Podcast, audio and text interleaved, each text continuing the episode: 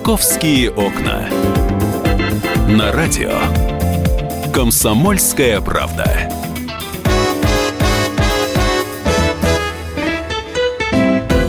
Как в этом году Москва проведет э, замечательную ежегодную акцию «Ночь в музее». На этот и другие вопросы в прямом эфире на радио «Комсомольская правда» ответит Александр Владимирович Кибовский, руководитель Департамента культуры города Москвы.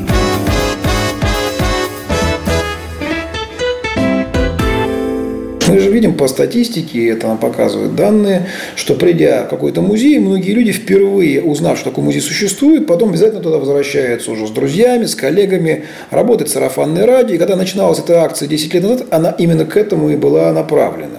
Сегодня эта уже акция, она постепенно-постепенно стала уже таким заметным событием в культурной повестке нашей столицы. И ее уже ждут, к ней готовятся.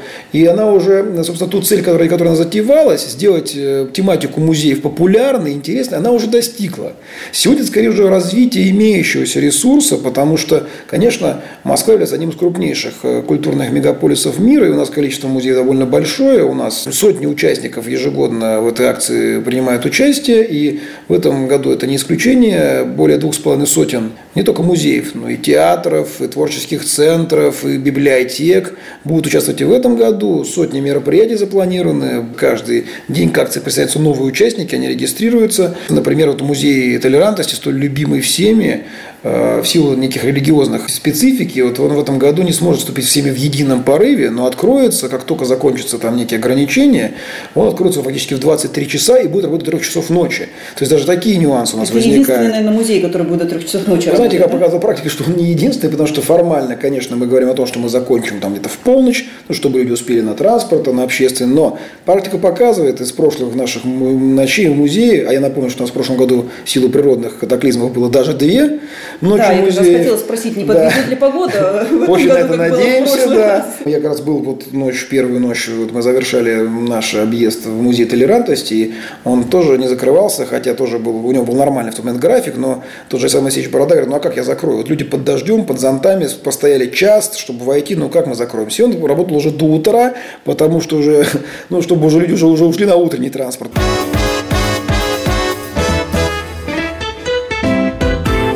Принципе, почти все у нас музеи будут работать учреждения без ограничений, но на некоторые будет необходимо э, все-таки в силу ограничительных ограничений зарегистрироваться через э, интернет. Вся программа, она доступна на э, портале мост.ру, там специально для этого будет раздел «Музеум Найт 2016». Регистрация уже открылась.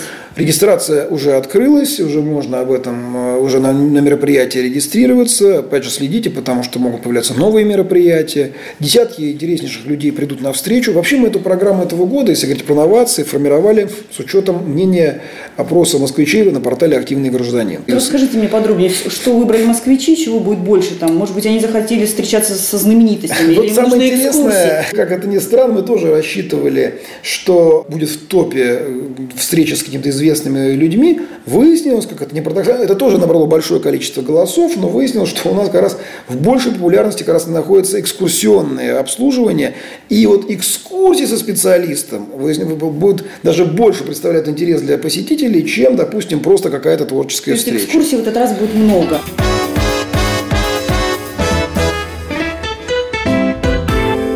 Принципе, музеи будут работать на вход с утра по графику бесплатно в обычном своем режиме. С 10 утра и да. до да, и, до 12 и ночи. Вот до, до, 12, и до 12 ночи. Вот. Но опять-таки никого никто там шикать, выгонять не будет, естественно. Но, как сейчас показывала практика, что многие музеи, они работают и дальше, потому что ну, люди идут. До последнего посетителя. До последнего посетителя. Многие музеи принимают на себя такую миссию, и ну, это их добровольное решение. Мы, естественно, только это приветствуем. Но там каждый уже решает сам, потому что, в принципе, формально мы должны закончить 24 часа, чтобы люди успели на вечерний транспорт. Маршрут будет автобусный ходить по Садовому кольцу. Э, у нас там будет э, специально бесплатный автобус, где можно будет получить в том числе и карты тех точек, где проходят мероприятия ночью музеев. Восемь остановок будет по, э, вдоль по кольцу, их тоже можно увидеть на сайте. И, естественно, остановки будут в тех местах, возле которых есть некие группы тех музеев, которые можно посетить. Нам все-таки кажется, у нас музеев довольно много в городе, но, к сожалению, не все музеи, имеющие прекрасные экспозиции и возможности, а являются да, оцененными с точки зрения их внимания к книг? Ну, потому что, допустим, есть маленькие музеи, но очень хорошие на самом деле, очень замечательные по предметам, по интерьеру, по экспонатам.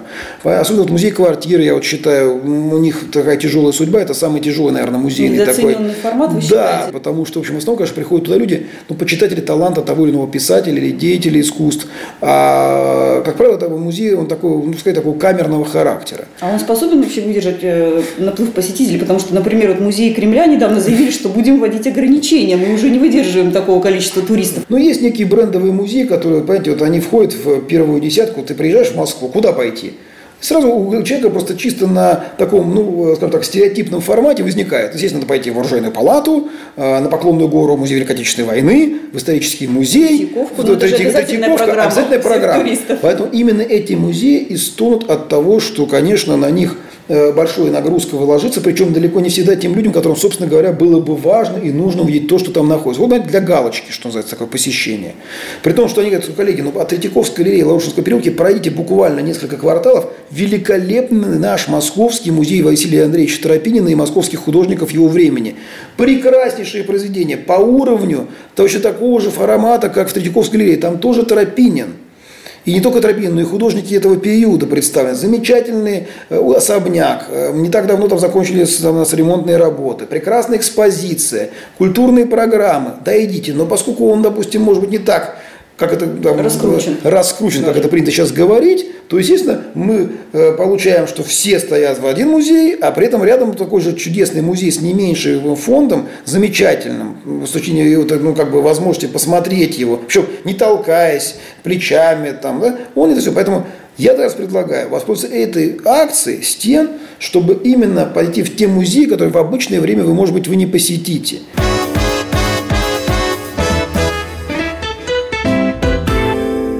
Во-первых, я, конечно, рекомендую, это уникальная возможность, которая у нас продлится не так долго, это сходить на выставку в Малый Манеж в штабах Победы. Мы ее только что открыли, выставка уникальная, где 750 подлинных документов, которые обычно находятся в спецхране государственных архивов, посвященных событиям 1941 года. Вот как принимались решения в тот тяжелейший год войны.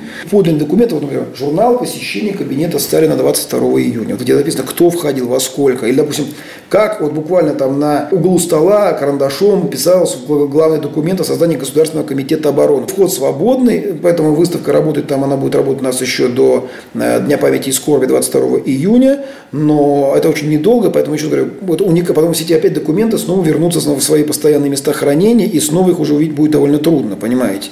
Причем там о самых разных аспектах, начиная, допустим, даже от уникальных, на мой взгляд, афиш Московской консерватории, когда вот немцы стояли под Москвой, вот фактически уже вот они в Химках, а в консерватории по расписанию идут концерты.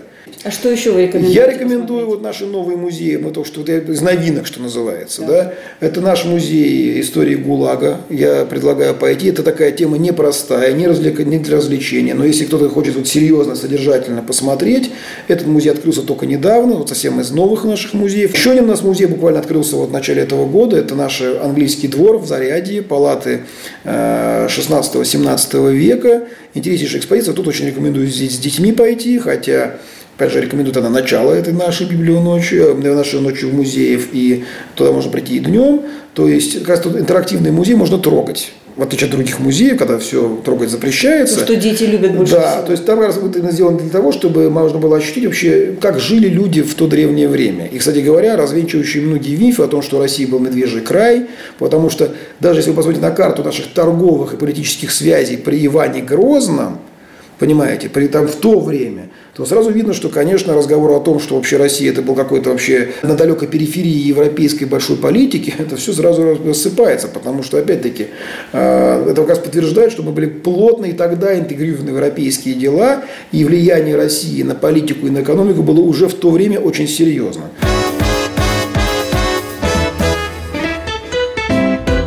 Квартиру Булгакова и Михаила Афанасьевича, конечно, рекомендую видеть, потому что она будет тоже недолго открыта, потом мы ее уже На поставим. Пироговской. Да.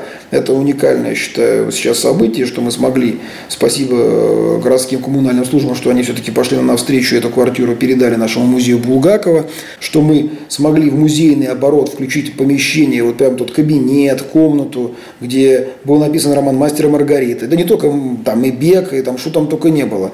И то самое, где он был камин, где сжигал он эту рукопись, куда был звонок, этот сталинский звонок легендарный. И для тех, кто, э, в общем-то, чтит творчество Михаила Афанасьевича, я считаю, что, конечно, есть прекрасная возможность сейчас вот в эти дни посетить эту квартиру, просто почувствовать. И даже вид из окна тот самый, вид-то не изменился вообще. Вот как Михаил Афанасьевич смотрел из кабинета То есть даже ничего на не успели построить? А там, там, там, же, там, там же комплекс больничный, медицинский, собственно говоря, и там поэтому вот с 19 века картина не поменялась, и поэтому можно просто посмотреть, куда смотреть. То есть сейчас вот прямо на том месте, где вот стоял стол, там мы поместили витрину, вот поэтому можно посмотреть, конечно.